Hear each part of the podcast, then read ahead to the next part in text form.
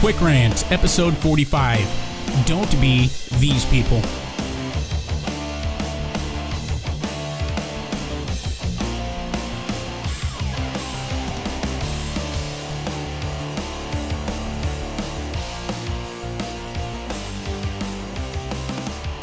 Shopping.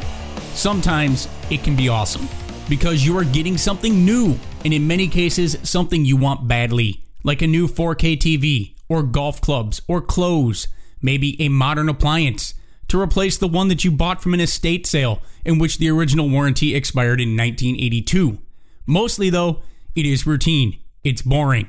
You are buying the groceries you need to eat to live, or making a quick stop at a gas station for beer and Doritos as you attempt to kill yourself prior to age 60 so that the decision you made not to invest any money in your 401k so that you could buy lots of 4K TVs, golf clubs, and modern appliances turns out to be the right decision and not short sighted. Now, if the world knew how to behave like civilized normal people, these quick stop, run of the mill, boring transactions would be painless. The thing is, people are raging cock nozzles and have forgotten how to comport themselves in public so as not to make their fellow human beings want to rage kick them in the genitals and feed them to a pack of hungry piranha. We all have the same objective when we approach the checkout line in any store pay for our goods as quickly as possible, and get the fuck on with our day. Well, at least any normal, decent, non demonic asshole of a human being has that idea when we approach the checkout line. The two people we're going to discuss today are the exception to this rule, and the world would be a better place if they were forced by law to conduct all their shopping from home via Amazon and drone delivery service. The first person on this list is the 40 to 50 year old man or woman who does all of their grocery shopping, all of it at the local gas station. See, here I am trying to buy a monster energy drink to force my heart rate to its standard 97 beats per minute on my way to work or a softball game, and Betsy here plops down two armloads of goods on the counter. There's a pack of toilet paper, six 20 ounce Pepsi Maxes, two bags of Doritos, a frozen Stouffer's mac and cheese dinner, two pints of Ben and Jerry's ice cream, a 40 of Milwaukee's Beast, and a bottle of Pepto. Because, yeah, fuck. If I had that as my dinner, or even simply all that food in the same day, I'd need that bottle of Pepto as well. The poor high school student at the register now watches in horror as the line starts building to two, then three, and four people. Betsy watches as the counter girl rings up her order, and the counter girl says, Will that be all? Of fucking course not. Betsy needs SIGs now because she clearly isn't trying hard enough to die yet. Now, see, I'm getting pissed because I just want my monster because I'm trying to kill myself with something I shouldn't have. But the line is now four deep, and the people behind me are getting pretty pissed off too. There's only one employee on duty. It sure as hell isn't her damn fault, so no one can really be mad at her, and no one can really say anything to Betsy because she's just buying stuff. But now, see, Betsy starts directing her. She's like, Yeah, I'll have the Marlboro 100s. Bottom left corner over there, yeah. See, now the girl asks again as she realizes that the line is up to six people just trying to buy one thing and move on. She says, Is that all? And Betsy goes, Actually, get me three more packs of those Marlboro 100s, okay? Okay, are we done now? Maybe we're done now? Of fucking course not. Betsy now brings out the coup de grace. See, she's going to remove 13 crumpled instant lottery tickets from her purse and ask the cashier to scratch off the IPC code and check them for winners because at this point, I can only conclude God has turned the world over to Satan for the day. Some actually are winners. And Betsy now has to figure out how to reinvest her winnings into a combination of instant lottery tickets, the pick three, classic lotto, and one more pack of SIGs to boot. The line is now eight deep, and everyone is late for wherever they were going. And it's taking a Herculaneum effort not to hit Betsy with a stone cold stunner and just stay calm and move on with our day and not go to jail.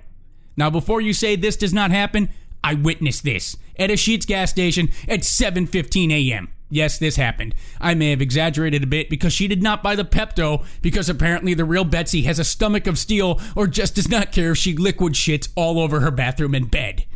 Now, before I get to this next person, if this is you, and it's you because you need to do this to make ends meet and this is how you take care of your family, I salute your ingenuity and your determination to do what is needed to take care of yourself and those who depend on you.